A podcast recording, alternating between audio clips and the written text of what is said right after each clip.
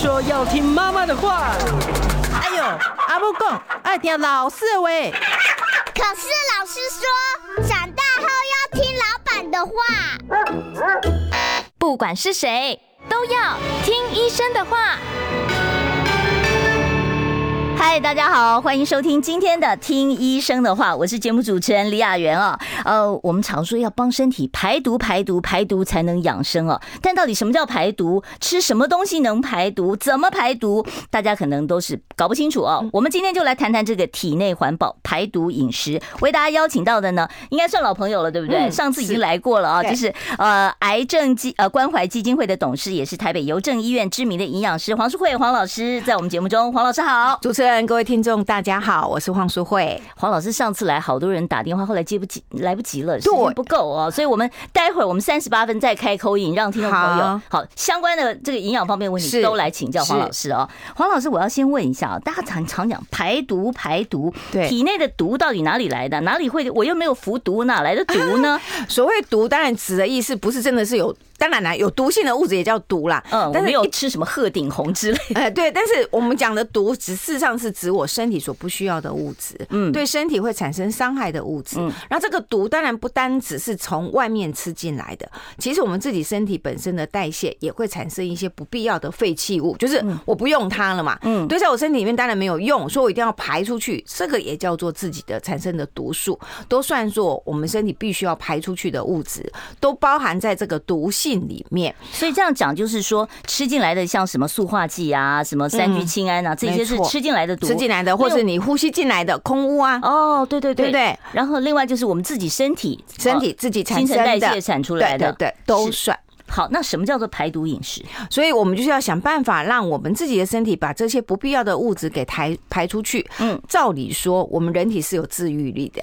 嗯，所以你只要生活作息正常，你的饮食是非常均衡规律，我们就不用担心这个毒物，因为基本上我们本身就具有排毒的功能，像是尿液啊、汗水啊，对对，肝脏的解毒哦，对对对，我们肠胃道，对对对，这些就是所谓的排毒。所以我们本身就是有那些保护的机制。在嘛，就像你讲的，皮肤黏膜、我们的汗水、我们的泪液、我们的肝脏、我们的肠道，事实上都包括在我们的眼泪也是排毒的啊！是啊，是啊，是啊，所以偶尔还是要哭一下，好，把眼屎什么全部都冲出来哦。对，好，那这个排毒饮食，它是指的是食材还是烹调方式啊？那这个是不是都要综合做一个考虑呢？都是要整体性的考虑。就是当然，基本上你一定为什么会想到做排毒饮食，一定是。面临到说，我身体里面摄可能摄取进来过多的毒素，或者是我产生过多的毒素，所以应该从两个方面去想，就是你做排毒，你要想一个，我不要再把这些毒素吃进来了嘛，嗯。对不对？我不要再吃进来，不要再继续增加。对对，不要增加，因为进来就是在我身上里面堆积，我就必须想办法排。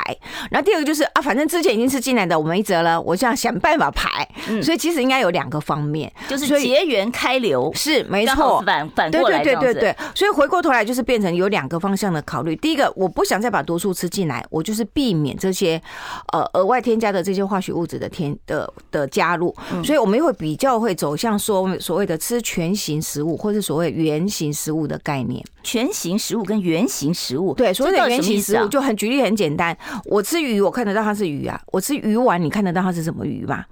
哦，那我吃鱼片还是算了，对不对？对，是圆形。对对对对对对，你是青鱼片，对，把它骗了。OK，你看得到它是什么鱼嘛？可是我吃火锅火锅料里面那个那个叫什么呃甜不辣啊？你知道是什么鱼做的吗？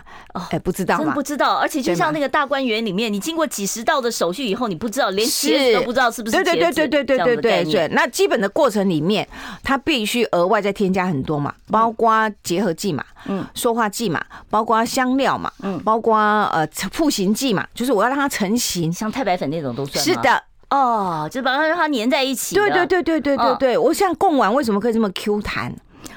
哎，加了加了磷酸盐类啊，它就是有加这些东西，所以它才能够 Q 弹。就减重加那个，对不对？所以为什么我们在讲说，你不要少，你少去碰这些加工品，嗯，你尽量选择原形的食物，就是基本上就是避开这些毒素的。那所谓的全形食物跟原形食物是一个意思，是一个意思，就是吃原来的原来的类型的食物。举例来讲，我肉片我就看到肉片，肉松你就不知道它是怎么肉做的。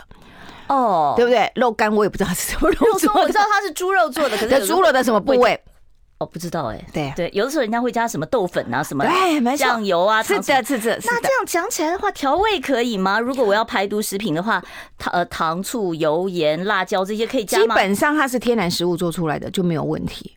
葱姜蒜。嗯，盐巴，嗯，还有甚至连味素，其他都是从食物天然食物里面。酱油可以吗？酱油可以，酱油可以啊，酱油是大豆发酵，对，它没有额外添加。你真的纯量的酱油，它是没有额外添加任何东西的。嗯，所以你如果纯量的酱油，你打开之后是要放冰箱的。对吼，所以我们现在都不放冰箱，放个半年都不会坏的，那就化学酱油，它就有添加。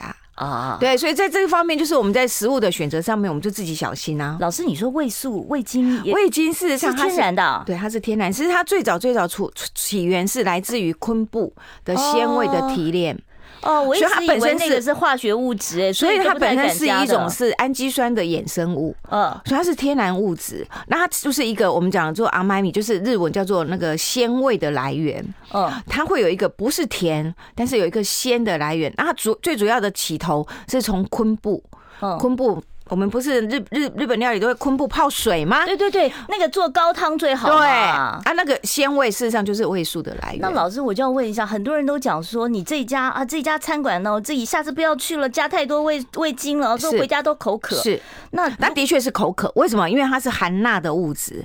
哦，它的确是会口渴，并不代表说它是化学物质造成你口渴。它是它这个化学物质，它氟西胺呃那个氟氨酸钠，它本身是一个含钠的化学的氨基酸的物质，它。的确会让你，就像你吃盐巴一样，它的确会让你口渴，所以是但是它不具有毒性。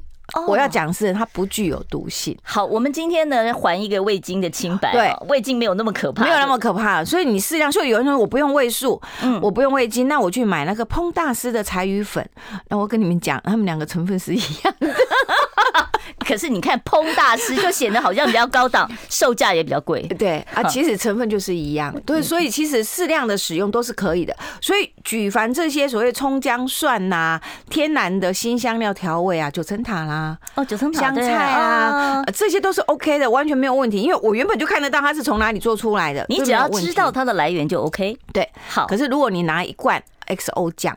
XO 酱不行吗？那也是干贝做的啊。是是是是，如果它原本是你看得到干贝，看得到呃说小鱼干，嗯，你看得到它告诉你说我是用大豆葵花油啊或者大豆沙拉油，我看得到所有的来源都是很 OK 的，那没有问题。然后后面如果出现了一堆化学元素，是的，巴拉巴拉巴拉巴拉巴拉，你 你看不懂的那种，对，就不 OK，就不 OK 了。对，所以这就是在选择上，然后可以放个两年不会坏的，是的，那种就有问题了啊。对，好，那接着我就网络上面，我其实为了做这个主题，我就去查，哎，排毒食物。什么地瓜、红豆、绿豆、竹笋、拔辣，然后香菇、芹菜、大蒜、南瓜、黑木耳、海带、牛蒡，还有姜黄，这么多哎。对，那我要问一下老师了，是不是所谓的排毒食物，它一定要是植物、动物的什么肉、鱼、奶、蛋？难道不能排毒吗？哎，应该不是这么讲啊，应该是讲说，针对我们要排什么样子的毒。嗯，对，基本上就像我们刚才讲，如果我是想呼吸道的部分的毒，嗯，那呼吸道呼吸呼吸道空呼吸进来，空呼吸进来的，哎，那我可能要借助的就是维他命 A、维他命 C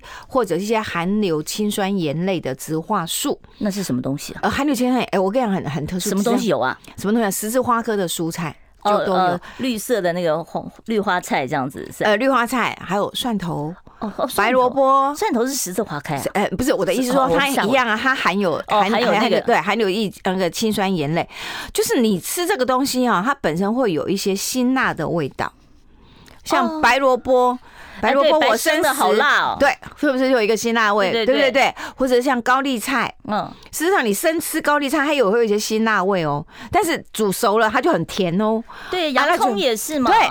就是我想的，现在就是你有那种感觉，那些食材本身它就具有这些含硫的呃异硫氰酸盐类，它本身有个特性，它会去截取空污，我们就 PM 二点五进来，它是直接因为它颗粒非常非常小，它直接侵入我们的呼吸道的黏膜细胞。假设我们的黏膜细胞上面有足够的这些植化素，它会去截取，就避免这些空污再直接进到我的细胞，破坏我们的细胞。哦，所以它具有保护的作用。所以我有慢性阻塞性肺病，或者是我肺比较不好，我。就可以吃一些这种辛辣的，所以你有没有发觉，我从刚才讲到这些的产品，不管我是讲白萝卜，或者讲蒜，或者是讲洋葱，它都是白色的。这就是为什么中医会讲白色食材补肺哦，原理就在这里，就是有机硫化物，就是一硫氰酸盐类的物质。你又打开我的好奇心了，白色补肺哦，那补胃是什么颜色呢？补胃是黄色，黄色啊，黄色其实想姜黄。还还有，我们想想看，南瓜对，很好。香蕉是的，地瓜、地瓜、南瓜算不算？都是算黄色食材。你有没有发现它们都有个共同特性，很甜？哎，可是人家说山药也补胃，可是山药不是不是黄色的哦。对，山药是属于白色。事实上，山药本身对。润肺是百合，没错。嗯，对。然后我们回过头来，为什么讲黄色它会可以补胃？因为你会发觉，我讲刚才讲那些东西，南瓜、地瓜啊，或者是黄色的呃玉米也一样啊，或者这些食材，它都有一个特性，它都具有比较容易消化的淀粉。所以回过头来，也就是说，如果你胃功能消化不好的，你吃这些东西，你会比较舒服一些些，暖暖对，没错，就是它比较黏黏的，像山药黏黏的，是。然后地瓜那种暖暖，南瓜是不是？质地上面是比较柔软，是不是比较容易消化？哦，所以这些是对胃特别好。好，那我再推演一下，你看我猜的对不对？那对肝好应该是红色的吧？不是，不是，我就想到猪肝。对肝好，我们选择绿色的哦，绿色好。为什么？一般来讲，绿色的蔬菜，菠菜、菠菜啦、地瓜叶啦，或者我们刚才讲的绿花椰啊，其实这一类的东西都含有很丰富的维生素 B 群。嗯，还有我们待会去讲到肝脏的解毒功能的时候，其实我们会讲到像类似银朵类的东西。什么叫银朵类？呃，也是一种植化素。哦，也是一种植物素。哪些东西有啊？哦，就是一样，绿色蔬菜里面。哦，我现在就是要讲为什么我们会去讲到，我要你如果真的要养肝，你要吃绿色的蔬菜，因为绿色蔬菜给你提供很丰富的绿色的那种，对不对？维生素 B 群，还有这些银朵类或者谷胱甘肽，这些都参与了。只是他们的功，他们的功能就是直接参与的肝脏的解毒功能。嗯，所以如果你能够摄取这些绿色蔬菜，哎，你就可以保护肝脏。好，我们现在讲到绿色，讲到肝脏，后面还有很多五脏六腑，很多都要排毒。我们待会儿再继续请黄老师来告诉我们怎么排毒。我们稍微休息一下，待会儿再回到我们听医生的话节目现场。我关心国事、家事、天下事，但更关心健康事。我是赵少康，推荐每天中午十二点在中广流行网、新闻网联播的《听医生的话》。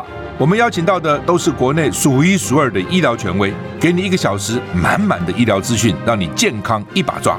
除了收听以外，还要到 YouTube 频道上订阅 “I Care 爱健康”，按赞、订阅、开启小铃铛，爱健康三支箭，一件不能少。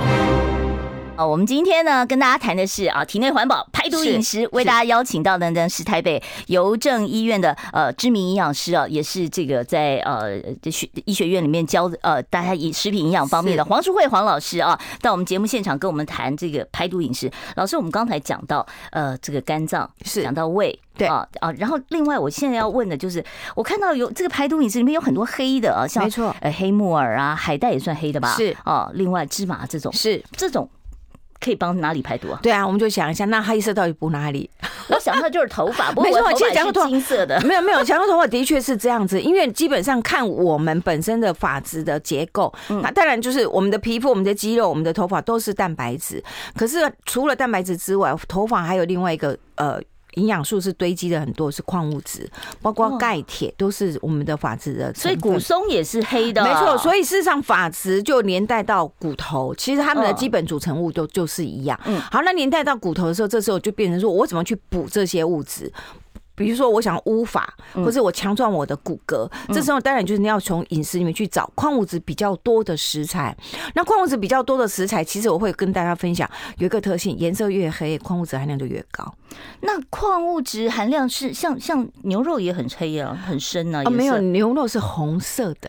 我讲颜色越深，而是就是黑黑紫黑。比如说黑香菇，呃，牛蒡、牛蒡、黑木耳。芝麻、坚果、茄子，哦，对，其实这些的矿物质含量就偏高。那像紫薯也是喽，没错。就是说我如果是我如果是呃紫薯跟黄色的地瓜，你去比，哎，它们的差别就是比如差别在矿物质的含量不一样。所以黄色地瓜对你的胃好，紫薯的话对你的骨头好。对，就是但是紫薯本身也是容易消化的。也就是说，如果你真的想要让让你的胃好一点的话，你吃地瓜的成分的也都 OK。那就像我们刚才讲到说高丽菜也一样，高丽菜有绿色高丽菜，有紫高丽菜，差别在哪里？紫高丽菜比较难吃。紫高丽菜矿物质含量会比较高，所以一样的贵啊。哦，是哦。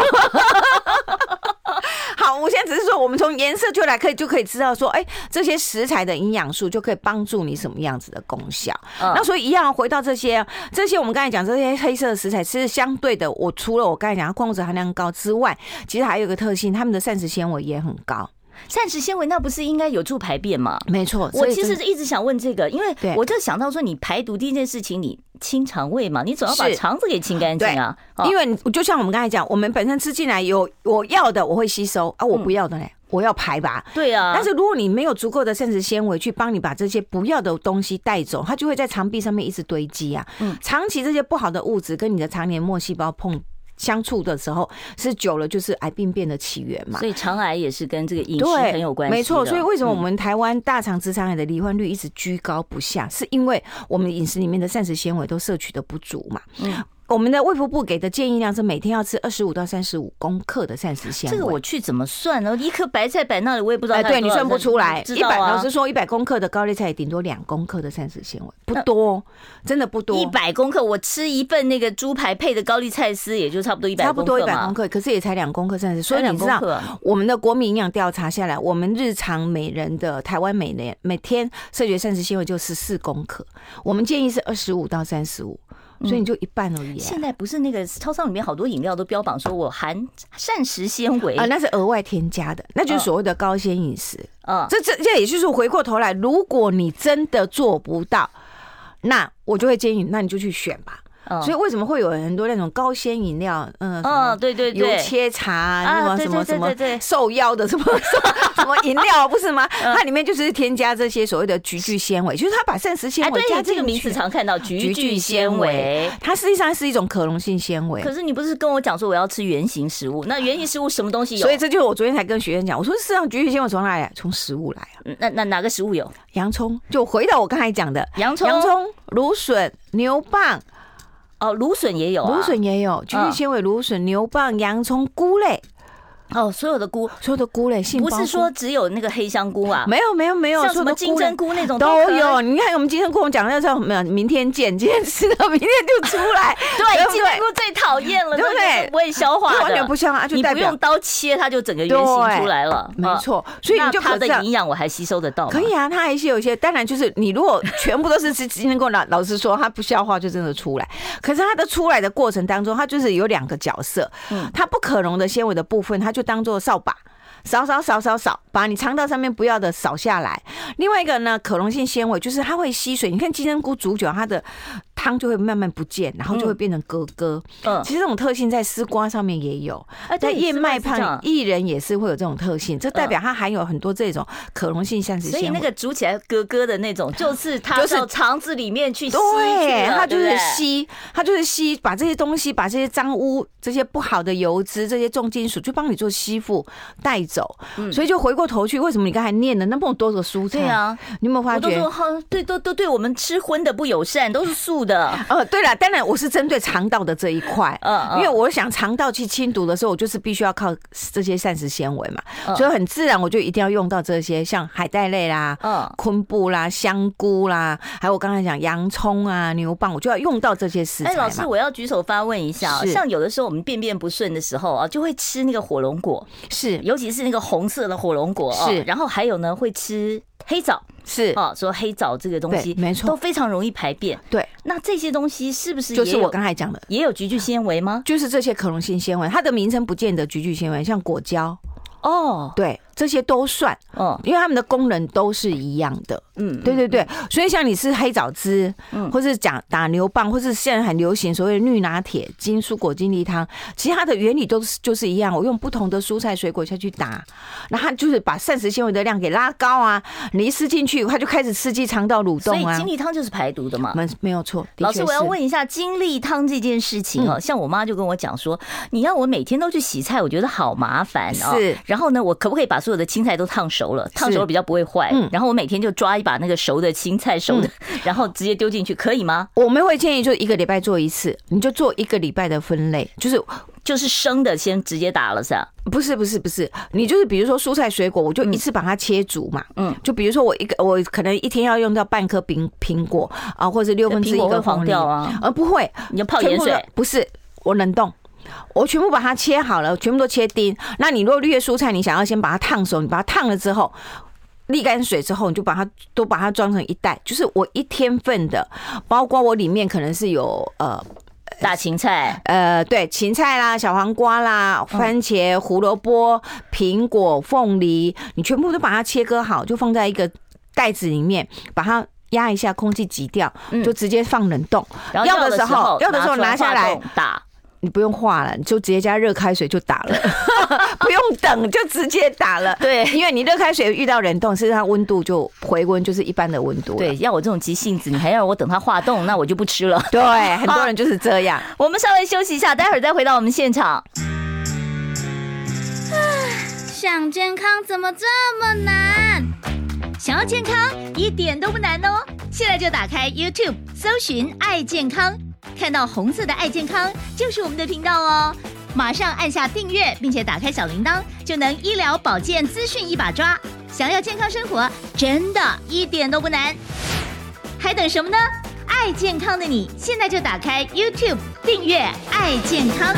其实刚才就跟老师讨论到说，哎，我看到很多这个所谓的排毒饮食都是素的，老师就告诉说，其实不会耶，对，说还有荤的也是可以排毒啊。其实像特别，你如果记不记得，有一些我们常常讲说，哎，急性食药物中毒或者是食物中毒的时候，有些医生对医生说赶快喝牛奶，嗯一个是酸碱中和，对不对？然后另外一种就是，如果是重金属中毒的话，蛋白呃牛奶里面的蛋白质可以去熬合这些重金属，所以不见得全然说你一定是植物性才能够排毒。像在这种比较急性。的，我必须要赶快把这些重金属熬合住，或者是把强酸给中和掉的。那你事实上反而会靠着牛奶，这些是属于荤的动物性的来源，其实也可以达到减呃，就是排毒的功效。是老师，你一讲到重金属，我就想到，我记得以前看过一则新闻说，哦，大型的海鱼都怕有重金属，是真的有这个顾虑吗？的确是因为我们的呃。呃，海洋的生态圈就是海藻嘛，然后海藻，然后虾嘛，虾吃一只小鱼吃嘛，小鱼吃大鱼，中鱼吃 中鱼吃大鱼吃嘛，反正就是这样子来的。生态生态生态链就是这样，所以当你吃到大型鱼的时候，你就可以知道它累积从这些食物链里面累积的毒素在它身上就很多了嘛。那所以我们要吃什么布拉提？呃，可是这样你有点破坏海洋生态，你把你把小鱼都吃掉了以后怎么？对，所以通常我们会建议你就你买的中小型鱼，不要买大型鱼，因为吃海鱼的确是比吃呃淡水鱼要来的更多的好油，就是我们讲说它的它的鱼油，Omega，对对对，Omega 三脂肪酸会比较高。可是我也要跟大家分享，其实不是只有海海海鱼才有 Omega 三脂肪酸，淡水鱼也有 Omega 三脂肪酸，只是含量低一点。嗯，所以你不用买菜就。一定只有买海鱼，我的意思是说，只要是鱼类，其实他们的鱼油本身都是不错的。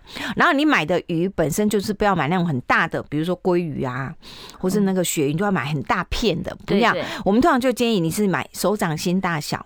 手掌心大小，那那无锅鱼就可以了吗？可以啦，无锅鱼是淡水鱼，那你就买青鱼也可以。对，青鱼就是手掌大小的嘛。秋刀鱼也是手掌大小嘛。好像我们的养殖鱼类，我们养殖鱼类像那个什么香鱼养殖也有啊，它也是有欧米伽三，只是说含量偏低啊。这些鱼种就是比较小条，所以基本上它的重金属的累积程度就相对低，相对安全。那因为基本上它的也没有特别的大只，所以它在海洋里面生的生。命期也比较短，所以基本上它也被遭受那个海洋污染的几率相对的也低，就是相对来讲起来比较不会有这个重重金属的疑虑了。没错。那老师，我再问一下，我在网络上面看人家说，吃的越油，你反而越容易饿，然后呢，吃淀粉哦就会胖。那可是这个吃越油越饿，那那那这是真的吗？没有啊，吃你你想想看，如果你去吃烧肉，吃到后来你说还要必须要附上一杯茶给你，因为要帮你解腻嘛。那就代表什么？代表你吃油，事实上油在我们的胃里面会停很久，它会有让你会饿，对不对？它不会饿，其实是油是比较不会饿的。它在它在我们的胃停留的时间时间是比较久。就假设我比比比如我们来讲，拿淀粉，嗯，跟肉类跟蔬菜水果，在我们的肠道里面停留的时间最短的是蔬菜水果，因为啪啪啪一下子它就刺激就跑掉了。其次是淀粉。好，淀粉类就是米饭类，最后是肉类。淀粉就觉得饿，对不对？对，不吃淀粉才会觉得饿，才会感觉空空的、虚虚的。所以我老师说，我不会叫人家不吃饭，因为饭才是我们真正热量的来源。但是你选择的饭是什么饭，就变得很重要。我们鼓励大家尽量吃各式颜色的饭。有人讲说什么叫各式颜色的饭？就是我跟你讲，姜黄饭。OK，红藜麦饭哦，红藜麦，嗯，对不对？还有紫米饭，对，红糙米饭、紫米饭、毛豆饭就变成绿色绿色的了，哦，对不对？对对对对对，栗子饭就变成黄色，因为栗子是黄的。哦，所以啊，这个饭的颜色越多越好，五彩斑斓最好，对，那代表它。加入的膳食纤维就越高，但是都不是色素就对了，对，都不是自己染，对，那是食物自己本身的，对对对，所以这些东西对我们来讲，就是你好好吃它，你有饱足感，而且因为它膳食纤维也在，它可以帮助促进你的肠道蠕动，它帮助你提供排清肠排毒的功效。那老师，我再问一下，我常听人家讲生机饮食，生机饮食讲的生机饮食好像很棒啊，那生机饮食算不算排毒饮食？呃，最早最早哈，其实生机饮食它有几个，我我我想我跟大家有有有有有一个图片，对，大家可以有跟大家分享，说生机所谓的生机饮食，最早最早生机饮食，所有的东东西都是生食，哦，就是不能不能煮，对，就像精力汤，你那个菜也不能烫就对了，对，它全部都是生食。那除了米饭，可是米饭当然要煮熟，农药残留，对，所以所以才这我才会调列出，是它是有优缺点的。嗯，好，好处是什么？我。尊重环境，嗯，我就没有过度的去污染烹调，我没有过度的去污染这个环境，所以我是就有环保的的概念概念。然后，因为我都是生食，所以我绝大部分一定是蔬果，嗯，我一定是蔬果。当然，米饭我要煮啦，哈，啊，但是因为我是生食，所以豆蛋鱼肉类，哎，不不，呃，鱼肉蛋我就不吃了。所以，它事实上真正的生机饮食是一种素食。啊，所以生机饮食里面我不能加火腿了，对不对？对，不行的。我不可以加什么蟹味棒，没有虾仁，那个都不算。就 你加工那么多，你就是对不起环境了。不可以，觉得没有那点东西，我就觉得这一碗好像不太好吃了。所以它的好处就是，基本上它膳食纤维可能会很够，对不对？然后基本上因为都是生食，你对环境是友善的，热量很低。所以基本上你如果是肥胖的人，采用生机饮食，你可能会感觉哎，还蛮有效的，我体重会下来。会饿吧？对。其实相对另外一个就是我会可能吃两个钟头我才吃一盘菜，是嗯，就觉得我是羊，我是草。对对对，其实很多人都讲，就感觉我好像羊一样。对，好，那但那缺点是什么呢？生机饮食的缺点就是因为它我们要买的就是所谓的有机食材。要不然会怕它加了太多农药。对，好，那所以我不用农药，但是相对我就会面临我可能会有细菌污染，哦，会有寄生虫，我会有虫卵的问题。哦，没有高温加热，对，因为这些都会杀掉嘛。对，哦，对对，所以就变成生机饮食有好有坏。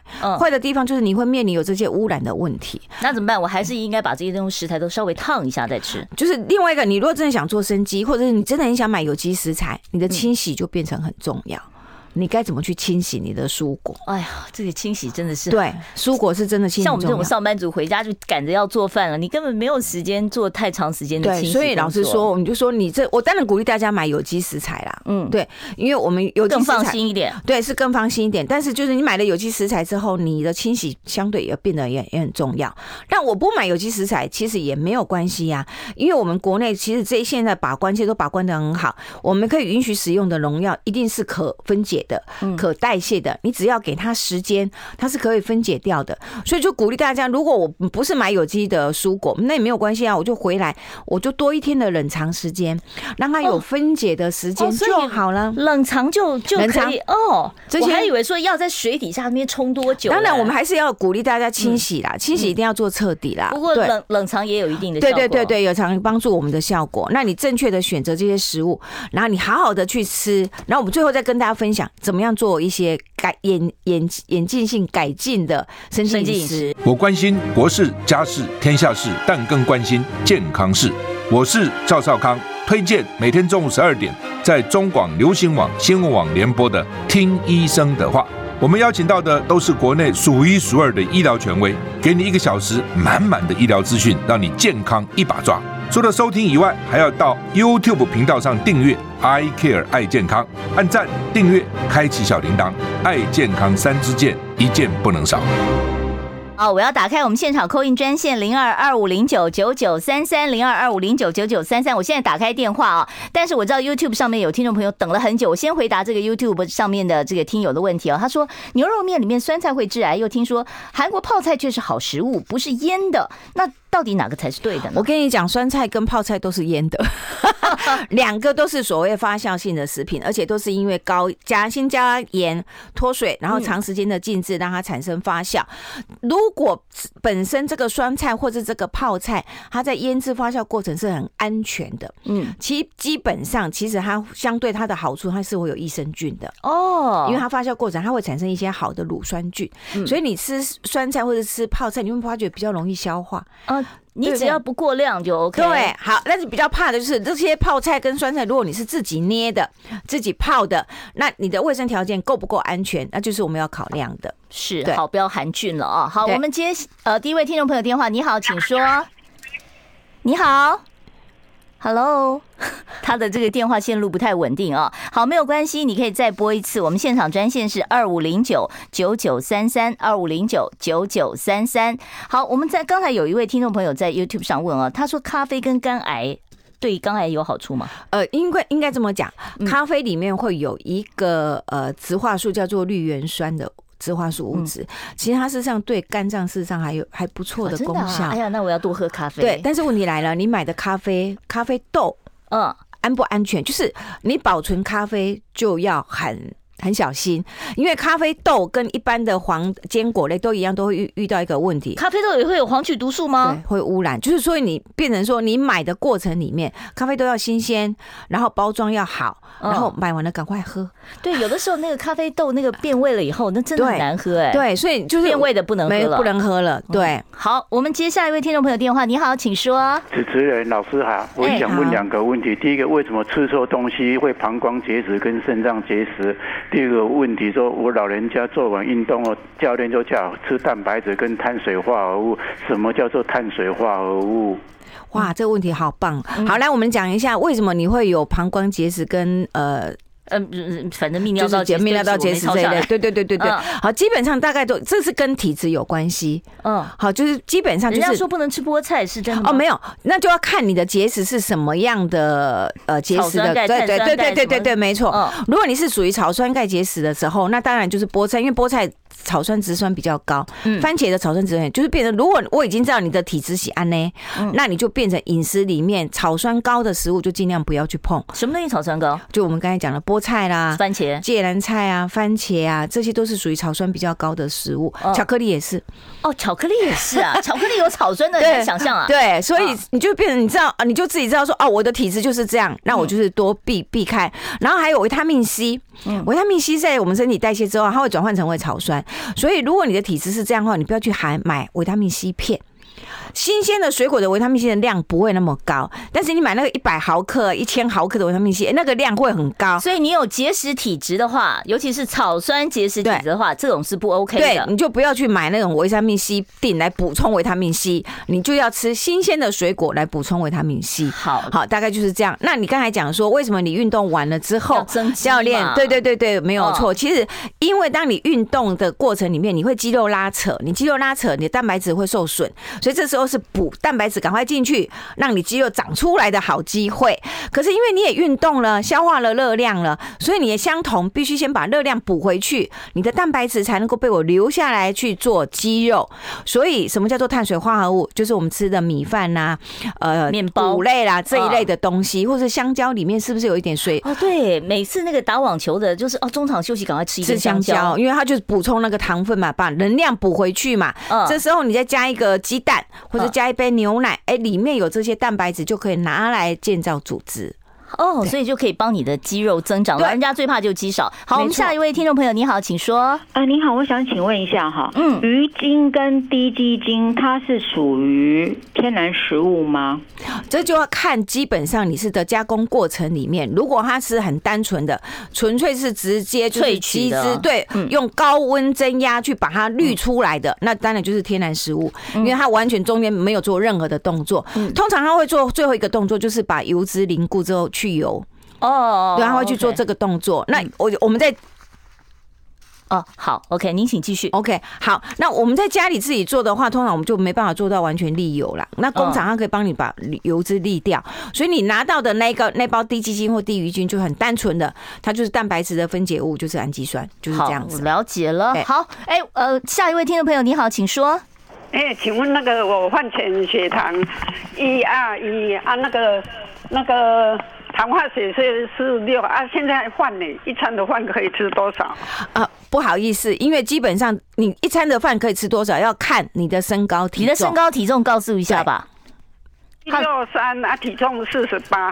哎，那体重很轻啊。嗯，对，所以基本上，因为我现在没有办法直接帮你这样算，但是基本上凭我的概念，你一餐至少吃三分之二，就是吃到一百五十公克的饭量，应该是都可以的。嗯，好，这个差不多给你做一个参考。但是原则是什么？你一定要吃全谷，也就是说你要吃白米，你不要吃白米饭。嗯，好，就是你的米饭里面你加一点莲子也可以啊，加一点糙米饭或者加一点红藜麦都 OK。嗯，对，你就是不要吃白米的白米饭，因为膳食纤维太少了，你的血糖很容易飙高。然后不要吃那个蛋糕啊，这种对那些东西精致淀粉一定要拿掉。好，下一位听众朋友你好，请说。哎，请问一下，胶囊咖啡适合喝吗？它会产生黄菊毒素吗？这个基本上就是要看你这个你采购的这些东西，因为基本上它要有一个保存期限，对，保存期限你要买越越近的时间，事实上就比较安全一点。嗯，而且它都会就是胶囊是完全密封密封的，对。照理说，它它敢给你那个保存时间，你买比较可靠的大厂牌会比较安全一点。对，没错。好，呃，我们继续接下一位听众朋友电话。你好，请说。哎，你好，请问一下，哎，对不起，嗯。你把收音机关小一点，好不好？谢谢啊。啊，叶酸检不检查健康检查叶酸太高是怎么回事？什什么东西太高？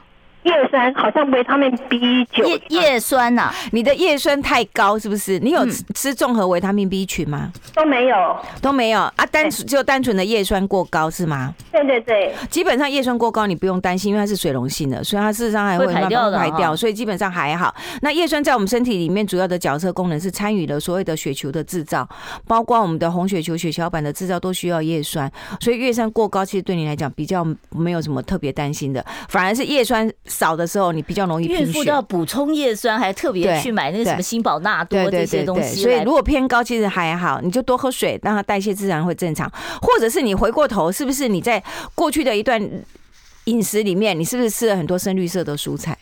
哦，深绿色的蔬菜富含叶酸，对，所以你去检查一下，是不是一一这一段时间你都吃这么多，嗯，量过高了，导致让你的血液里面的叶酸就偏高。有贫血的人可以多吃含。本来我们就是建议啊，哦，有贫血的人可以哈，对对。好，我先啊，对不起，他们又给我闪灯了，就是告诉我说广告时间快到了啊，我们稍微休息一下，待会儿呢我会继续再接十分钟的电话号码，不要忘了订阅一下我们的 YouTube 频道啊，我们是 I Care 爱健康，听医生的话，拜托大家帮我们冲一下人气吧！我们待会儿继续开放现场 call in 专线，待会儿回来哦。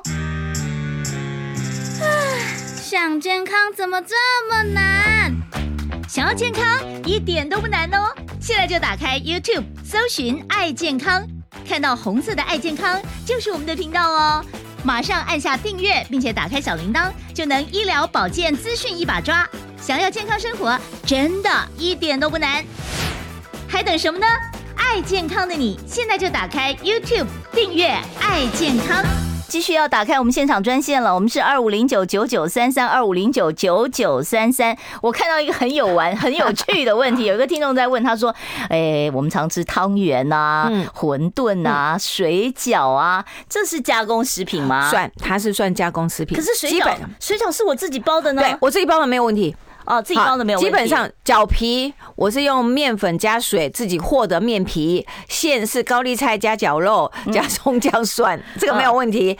可是如果你是外面买的水饺，基本上它的面粉是什么面粉？这我就看不到了，所以我算它是加工食品，可是它算是轻轻度加工的，嗯，它不是要那种超级加工的，类似像汤圆就基本上就来了，汤圆的那个皮啊是糯米粉做的，对啊，对不对？好，但是里面的馅有芝麻馅有红豆馅对不对？现在还有什么流沙馅对对对对对对对好那个馅怎么做出来的？就是变成会是一个问题。嗯。就是假设我是红豆总而言之就是自己妈妈做的就安心。对就安心。那如果你是买外制的，那这些成品我都叫做呃初级加工品，它算加工，嗯，对，它但是基本上就是还不是那么大的很严重的加工，很严重的加工，真的叫很严重的加工，就是像我上次讲肉松是什么肉做的，你你不知道，你不知道什么什么什么肉的什么部位，它加了多少糖，加了多少盐，或加了什么东西，我不知道。啊，这个我就要把它归在超级加工，或者是香肠、火腿、热狗，我就明明知道它就是里面也加了硝酸盐了。我好沮丧，你讲的都是我爱吃的。好，我们接下一位听众朋友电话。你好，请说。啊，你好。嗯嗯，孩子国中呃有体检验尿酸高，然后体重也过重。嗯，那因为尿酸高，我很多东西又要避免，那我又想孩子。均衡饮食，我不知道该怎么办这样子。国中尿酸高，对，基本上可能是跟他体体重过重有关系，所以我可能会建议他可能就体重管理，可能要找一下，就近跟医师讨论一下，或营养师讨论一下做体重的管理。那他尿酸高，基本上年轻人会尿酸高有一个，如果家族里面有遗传的话。那我们是有遗传体质的，我们称之为高尿酸血症。嗯，哦，高尿酸血症，对，有有人可以因为这样不用当兵。哦哦，因为就他的他家家族遗传上，他本身就是对尿酸的排出能力是不好的，所以妈妈在他的这个体重控制上面是特别的重要。一个你要帮助他控制体重，第二个就是在他的饮食里面，你就要必须帮他去把一些属于高普林的食物先拿掉。呃，什么东西高普林啊？呃，高普林我们最常看到就是内脏类的东西哦，下水类的不行。对对对对对，内脏像猪心、猪肺、猪肝啊、猪腰啊这一类的东西，大概都不能碰。然后有一些海鲜类的内脏，比如说鱼卵、嗯，蟹黄，哦，这些这些都是，还有布拉提。哦，这些尽量妈妈要注意一下，避开，不要就是要避开。哦、那一般的像一般的瘦肉啊，嗯，鸡肉啊、瘦肉、鱼肉，其实都还好，它算中等的普林含量，所以你只要注意几个。然后，如果它真的是尿酸很高，居高不下，甚至在蔬菜的部分会发芽的蔬菜，因为你知道吗？种子会发芽，代表它蛋白质分解。豆芽菜，对，这时候它的普林含量就很高，所以芽菜类不要碰。对，芽菜类就不碰，香菇。哦，我讲几个。上次他们讲说，香菇现在已经不在那个呃痛风的饮食禁忌里面。没有没有，它还算是干香菇，还算是高普林的成分。哦，还有竹笋、芦笋，只要是冒芽的哦，所以它在冒芽，它在成长的过程里面，其实因为它就是蛋白质会分解，它就会变成释放尿酸会比较高，普林会比较高。所以只要在冒芽这个过程，芦笋也是啊。冒头出来，嗯，所以这一类的食物里面，普林尿酸的含量就会偏高，那你就尽量避开。对，好，好，好。刚才有一位听众朋友等等太久了，他把电话挂了，没有关系，不好意思，我再让你重新拨一次啊，你可以拨二五零九九九三三。好，我们来接听众朋友电话，你好，请说。哎，您好，我想请教一个问题，就是说市面上很多所谓的保健食品啊，其实啊，那那个那个本身是不是就是毒啊？哦，所以我们我们是不是是不是在这排毒的时候中间就有冲突了？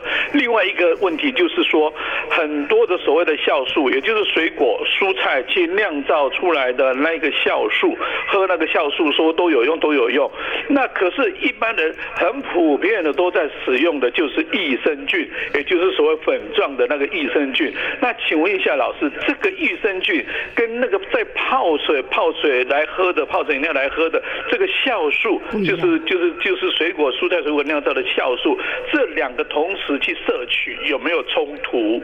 嗯，好，好，老师，哇，这个问题问好多，嗯，我我我先回答一下，酵素跟益生菌是不是同一回事？对，好，呃，酵素照理说。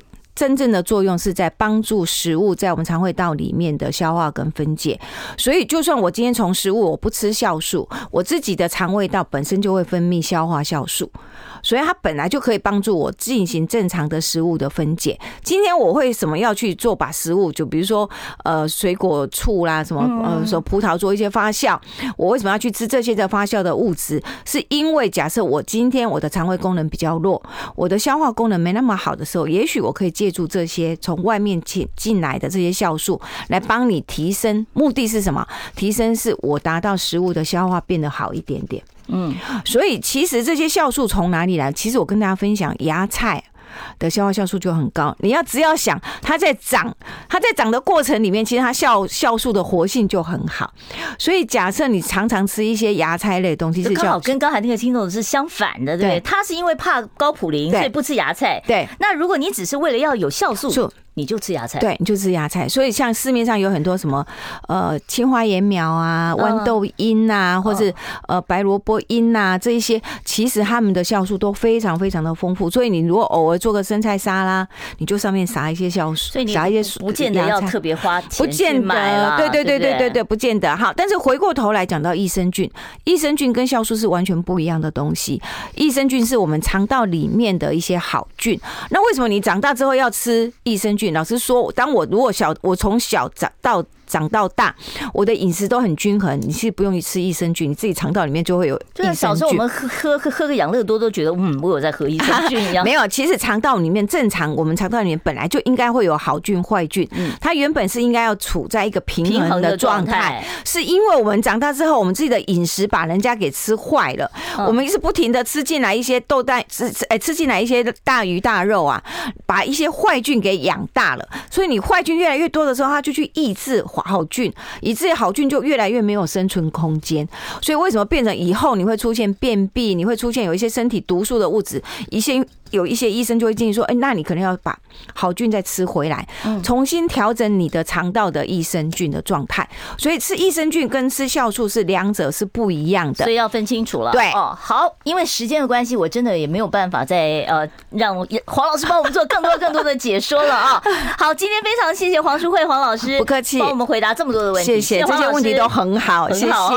好，我们不要忘了明天中午十二点零五分准时收听听医的听医生的话。重要的是帮我们订阅一下我们的频道，谢谢喽。